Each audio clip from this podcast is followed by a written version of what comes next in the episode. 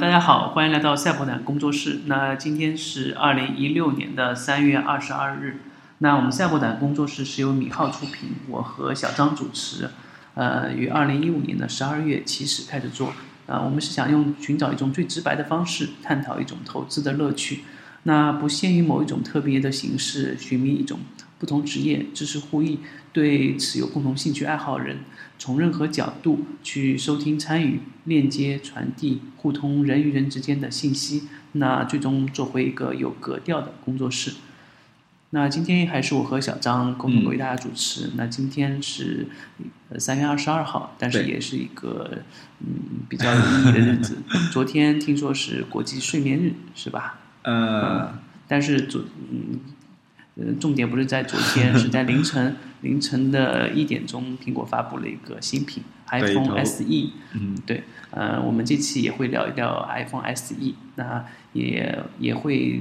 以往的老版本会有一个龙虎榜，以及我们找到的一个牛人。嗯，那首先开始，我们还是一个重米的龙虎榜。嗯，那就请小张大概介绍一下我们上周的一些呃点点滴滴的一些记一些记录吧。嗯，好的，呃，大家好，呃，那我们首先简单回顾一下我们上一周的中米龙虎榜。嗯，三月十四号的话，我们推荐的是一个六零零五八八拥有网络。呃，这只个股的话，可以说是当时的话，就是云计算的话，就是人工对，大战引发狗，是上周最热的那个话题。其实应该上上周就已经点引爆了，这只个股之前就已经涨了一些。当时我推荐的时候，就是说是因为这只个股的话是属于当时的龙头吧，龙头个股，整体涨势也不错。嗯，我现在刚才也回头看了一下，基本上十四号上榜之后的话，基本上一周之内的话也涨了将近十多个点。嗯，然后三月十五号是推荐了深赛格零零零零五八，那这个的话主要是涉及到一个新兴板块电竞业务，它是跟网鱼网咖就签订了一个就说是区域代理合同。对，涉及到一个电子竞技，电子竞技以前在中央五套有一段时间，但后来被禁了。那近些近些年可能游戏产业的蓬勃发展，对他们又开始发展起来了。特别是那个国民老公呃国民老公，以及一个网吧也开始进入一个什么高速的一个转型期吧。嗯这个都很有看点。嗯，嗯像网易网咖其实也是算网咖类当中是最前面的，排在最前面的那几个。对，然后三月十六号我们这边推荐的是三零零二二八富瑞特装，嗯，它这个是氢能源的一只个股吧？之前我还不知道这只个股，但它其实嗯、产业链因为是它是当地。就是比较重点推荐，就是政府支持吧，应该是这么说。就是整体的话，它的走势也非常不错。也是近段时间的一个重门重点热门板块。重点热门板块，对。嗯嗯那接下去就是那个我们三月十七号的是吧？嗯三月十七号六零零四四六金正股份，那金正股份的主要是华西无锡解放路营业部，嗯同样是一个呃一听就是一个互联网金融概念嘛，那嗯个卖卖盘很热烈。那三月十七号基本上上周都是呈现一个上涨的趋势吧，这个互联网金融大热。对呃，恒大金服的那个也是正式亮相。今天不在电梯口也看到了恒大金服的广告，嗯，我觉看来是很得迅速啊，或者说是 那个分众传媒能力很广，各个商业楼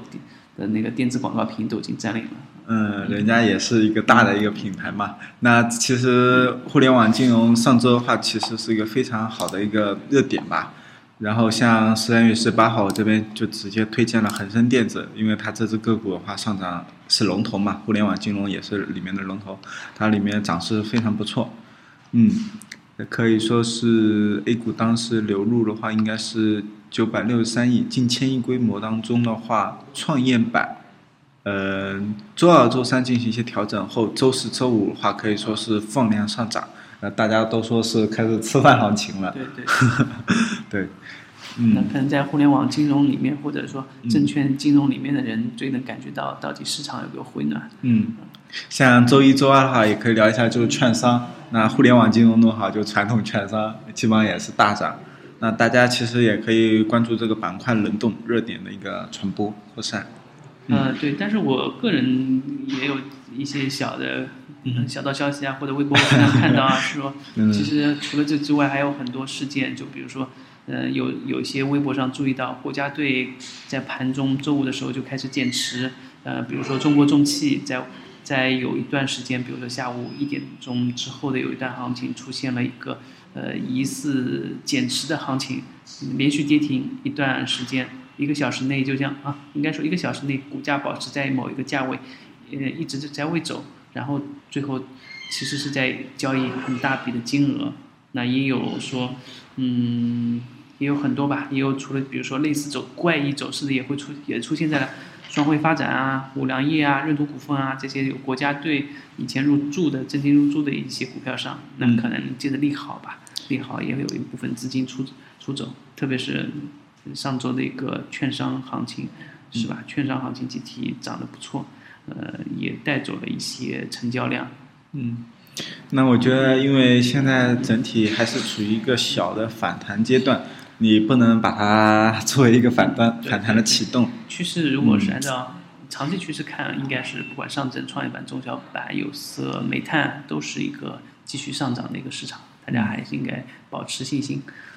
嗯啊，那接下去第二个话题我们会直接插入我们今天的热门话题。那今天不管是刷屏也好，还是微博、微信讨论也好，都是苹果发布会。啊那嗯，也可以爆个小料吧。像昨天我和我们同事进行了一个小小的一个测试，我们我们买了每人买了一股苹果，呃、我们一直认为苹果在发布会当天可能会有很好的走势。对，啊对，我们也打算把中午中午吃吃饭的可饭钱给赚出来增加一点 增加一点菜的钱是吧？那最终苹果表现怎么样呢？因为我们是开盘就买了苹果。当时是一一百零六块吧，一百零六点一美金，对对，我抢进去了。当时是赚了最多时候赚了四美金。那我觉得，哎，呃，这次中饭的肉钱可以赚赚到了。呃，但我也估计这次苹果，呃，因为发布会确实有很多消息没透露嘛，也可能预期大家预期还是非常好的，所以刚开始苹果昨天是一度是涨了近一个点，嗯。然后到快到一点钟的时候，然后我快睡着了，但我在想，嗯、不能不能有任何闪失嘛，万一它出现我哦，你才一点的时候才出掉，我还以为你早的时候出掉。我一点钟的时候出掉了，嗯。一点钟，一点钟发现已经有点下调了一点零一分的时候我去挂单，嗯但是有好几笔单子没成交，所以它一路下来，最后我的四美金最后剩了 两美金，对对，也算是成交了哦，但是它最终有最多跌幅零点七七吧，是吧？嗯啊，也是说明整个市场预期吧。那我们今天也顺道来解读一下，哎，怎么股价上会有这么一个小小的波动？虽然波动呃振幅不超过百分之二，嗯但是确确实昨天的发布会还是有一些很多值得关注的消息。那小张可以给大家先呃大概说一下，那了什么？啊，对，有哪些新品？那我可以先说一下我们这边发布的那个小屏手机、iPhone SE 这次的热门吧，热门话题。嗯、那麦克，你这边的话是喜欢用哪种手机？就是大大小？呃，我都是用五点五寸的安卓手机啊。那你觉得五点五寸这个手手机的那个尺寸，你用着顺手吗？就习惯吗？呃，我已经感觉离不开了吗？对对对，如果是屏幕小于五点五寸的话，会感觉视野没地方放了。对，因为可能是习惯成自然嘛。那呃，越来越多的时候，手机可能不是放在嗯袋子里嘛，可能随时拿出来看。那屏幕大的话，你这个视野会对焦的更更容易一点。对，那我觉得其实大家是一样的，从小变大容易，从大变小难。像当初最早用 iPhone 四的时候，感觉也还可以，换到 iPhone 五的时候再去用 iPhone 四，那完全是感觉太小了。对，然后有可能我这边也有同事，他们买了 iPhone 六和六 Plus，那让他们再去拿那个 iPhone 五的时候，又感觉哇这么小屏幕，啊对我们这次嗯，可以剔除掉说 iPad 或者其他产品，光聊聊就是 i i 那个 iPhone SE Apple 的那个主打旗舰机就是 iPhone 嘛，是吧？嗯它这次出的是 iPhone SE。嗯，那 BBC 的一个报道是 iPhone SE 是小屏幕高端 iPhone。对那除了 BBC 之外，我看去其他的全部外媒对它的评价一直都不是很高。嗯那小张也可以说说它这次的 SE 到底有哪些亮点吧，或者说哪些特色？其实它最大的特色就是没有特色。我个人觉得它是特点就是呃用一个经典造型，然后比较升级了一些配置，一个经典造型的手机里面装了一个高配的一个版本，然后用更低的价格对对，去赢得一个。更好的市场。呃，不管是在哪一个单项嘛，就是说经典造型，还是高配，还是最低价格，这三个如果不结合在一起，对我我可能就毫无吸引力。但是它如果把三个结合在一起，哎，那就就是有一个有价值。但是我觉得它和乔布斯之前的一些作品确实不太一样，因为今天是库克吧，嗯他更追求的是商业利润，对呃，在不破坏那个原来的生产线的情况下，嗯，又能把新的东西装进去，那又迎合了占领了一小部分更低端的市场，嗯，呃，应该说是低价市场，那我觉得低价高质的市场，对不对？这个他的能力确实不错，嗯，但是我觉得乔布斯还有一个亮点，就是把这个手机里面更融入一种文化或者说是额外的因素，让这个手机显得有艺术感或高端嘛。不是不不光是这样，的，对他把这个手机当就说创造成了一种艺术品。呃，这个是乔布斯神话的一部分嘛。那我觉得就发布会当场的话，我觉得呃，兔克也是很苦闷的，一个小时就是说来说去，说来说去，那那些东西没有对没有打动我。人格人格魅力可能不如乔布斯这么传奇。对，那当初我是觉得他可以，他可以还少了一点点文化。嗯那之前是 U2 乐队给那个呃 iPod 的代言嘛，嗯所以才把 iPod 的架子给给发展了起来。那些 iPhone 5S 也以前是作为设计最好的红点奖的设计得主设计得主嘛，当时 iPhone 5S 是红点奖的设计得主，就是最优秀的一个工业设计设计。那这个经典产品肯定有一些名人用过，但是现在它只是装了一个呃高端的呃内核，然后推这个经典产品，但是我就还没有把那些当初就是爱不释手的那些名人拿出来，或者说是绑定一些名人，那会有会更好的效果。嗯，当然，这个手机确实还是挺吸引人的。那我觉啊得主要吸引的一部分人，有可能是安卓以前的安卓的，呃，不管怎么说，安卓的体验还是不如 iPhone 的好。呃，不管怎么说，我觉得说，呃，任何想升级到 iOS 九点三或者说更高版本的人，嗯呃带来了希望嘛。就是说，对哎，我不需要换成六 S 或者六或者换成七了，嗯。我我有这个手机，我我估计未来两年我都能升级到最高版本，而且我最低价可能两千五百八十八，是吧？虽然是税前的价格，我就能买到一款最高配的那个苹果，能跑最新的软件。因为现在我觉得软件可能比硬件更更多的价值体现在这里，包括苹果的主要的功能，未来可能就是它的 Siri 啊，或者说以 Siri 言这个 Siri 这个语音系统给派生出来的一些语音发送信息啊、设置提醒啊，以及更多的一个视频操作，特别是 FaceTime 还有或者说是 Voice，呃，那个那个我在中国用户可能都不太用吧，还有夜间模式，嗯，呃，还有 WiFi 的 calling 都可能用到。哎，现在还多一个聆听和识别歌曲，那我觉得，哎，这个手机小小手机你不拿出来不看屏幕，只用了 Siri，哎，对那个五五 S 的造型呢就完全合适。不管它厚度怎么样，哎，厚度也是一个也是一个卖点，至少它的刚刚有同事还跟我说，哎，五 S 的那个摄像头不秃了吧，是吧？这个完美主义者又有一个呃又有一个买它的理由，嗯，这也是一个比较好的亮点，对对。那其实我觉得，虽然小是它的吐槽点，但也有一部分用户确实就是被它收买了。这个小小的话，就是说有可能一掌就可以掌控，然后随身带着也比较方便。毕竟像六 Plus 啊、六 S 有点显得有点长，这方面确实有一部分用户会考虑到这一点。就我们可能是站在我们国人的角度，或者说我们现在这边使用的人的角度啊，然后但外媒或者股价上面，我觉得他们是一直是，至少是部分觉得还是没有在预期之预期之内吧，还是略略失望。虽然股价只跌了一点点吧，零点五，也把我们的那个双拼给飞走了，是吧？你像 CNET 说的，苹果正在通过产品缩小而变得更强大，实际上它是榨取了四英寸手机潜在用户的利润啊，什么什么什么啦，或者说，呃，还有说，呃，iPhone SE 是目标是印度啊。其实解读归解读吧，这个苹果苹果始终有一批这个苹果粉，那他们可能是追求的是就是如果出七我就买七，如果出七 S 我就买七 S，是吧？嗯因为这个最最高品质的苹果产品，这个产品只是一个嗯，应该说是呃另外人群用。苹果粉来说，我觉得就不用来讨论 S E 了。真正的苹果粉，那你们就等着九月份吧。三月三月到九月肯定是个空窗期，你们也不用希望这段时间有什么好的东西。顺便一提的话，那个 iWatch 啊，或者说 Apple Watch 也没有什么大的进步，就是换了表带，但它表带表带是它的可塑性最强的一方面。嗯嗯，我觉得，呃，智能手表倒是以后我们可以好好聊一期，到时候我也会请我们朋友或者嘉宾来一起聊这个话题。到时候肯定会比较有意思。那他这边的话，还是不得不提，这个库克确实是一个商人嘛，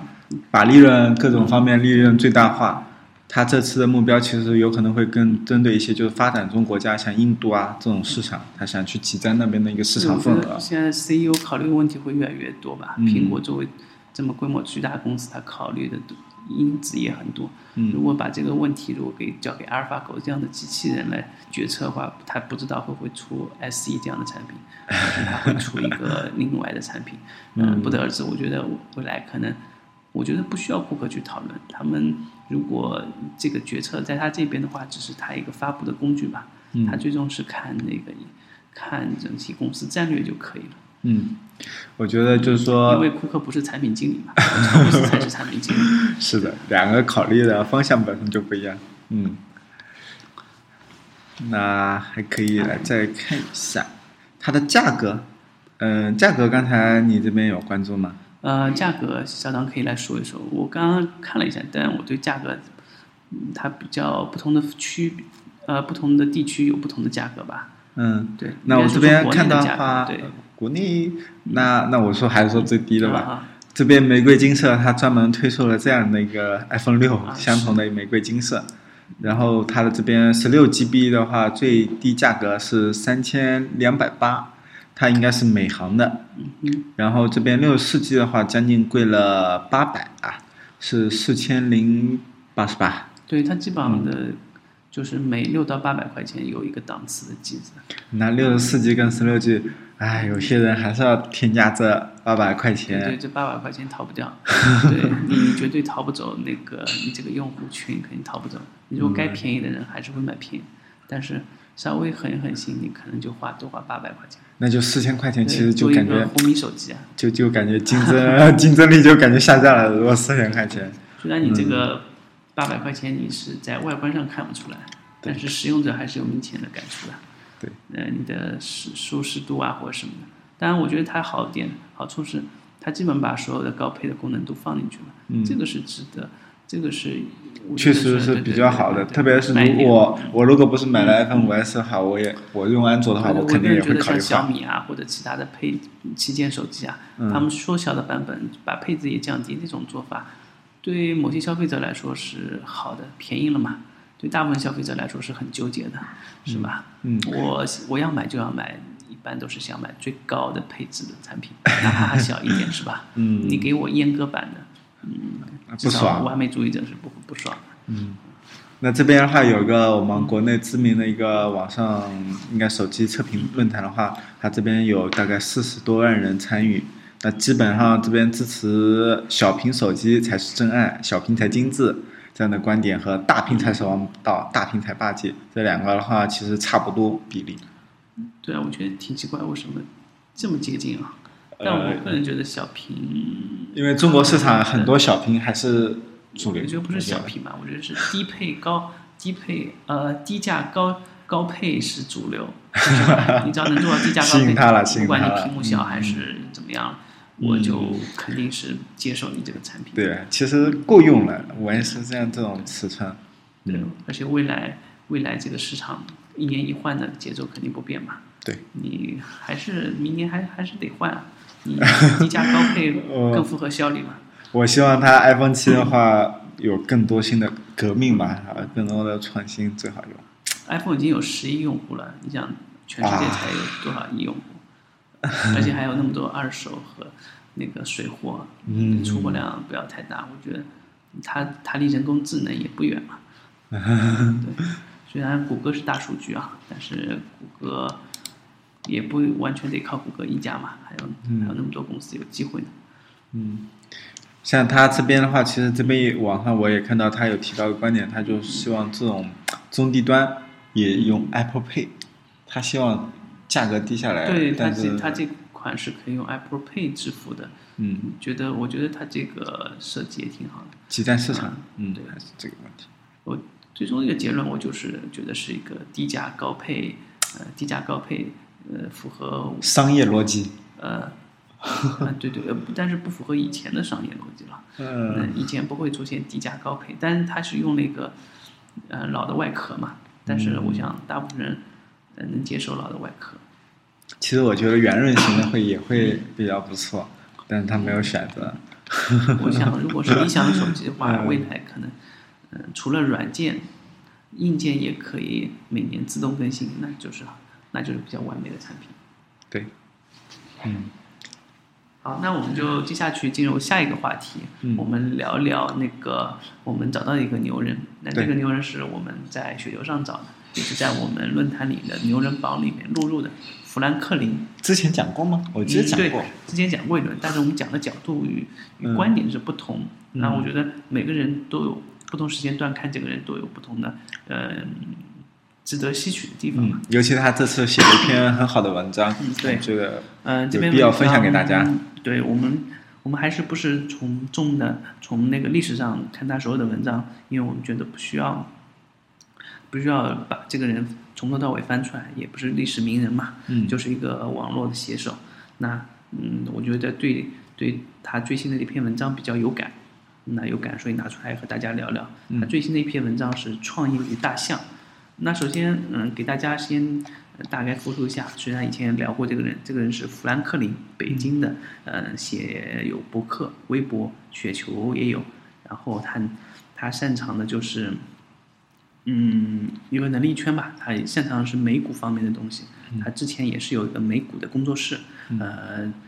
他的那个富兰克林，他同时是他号称自己是一个 Big Shot 的一个创呃一个创业狗吧。嗯我估计他的私募应该是已经成规模了，嗯已经获得有一定有一定可以嗯滚动或者说管理费可以拿，或者说一定的资资金规模了。呃，而他自己还是保持着这个喜欢写一些文章的一个习惯，所以说给大家一些提供一些思路和想法。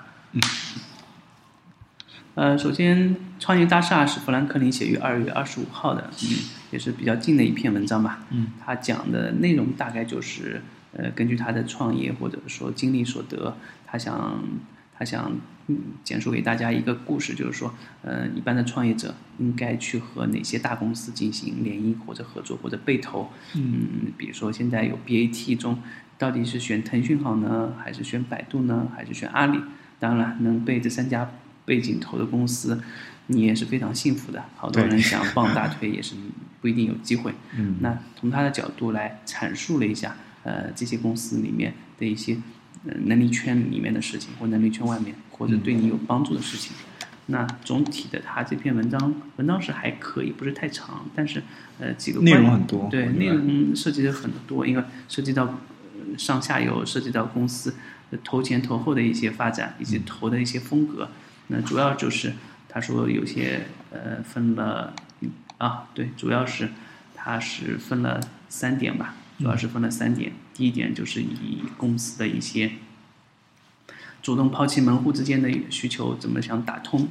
第二个就是公司的成果和和最终成果好不好，最呃最终像大公司 BAT 投了一些公司，最终结果都好不好。第三个就是如果如果能搞活你这个公司，就 BAT 投了你，如果搞活这个公司，合纵联合之后，是否还还能更上一个平台？基本上从这三点来阐述他的一些观点。嗯，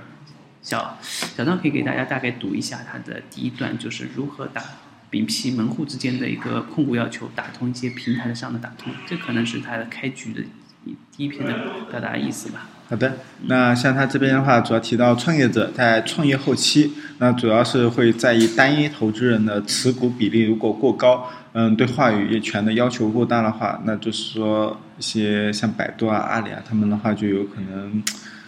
会有可能不太那个允许吧。对，那就是说，你作为一个刚开始的创业者，如何放弃门气门户之见？那作为创业者是其实是弱势群体，很多时候你要去跟他大股东或者你那个投资者的话敞开的聊，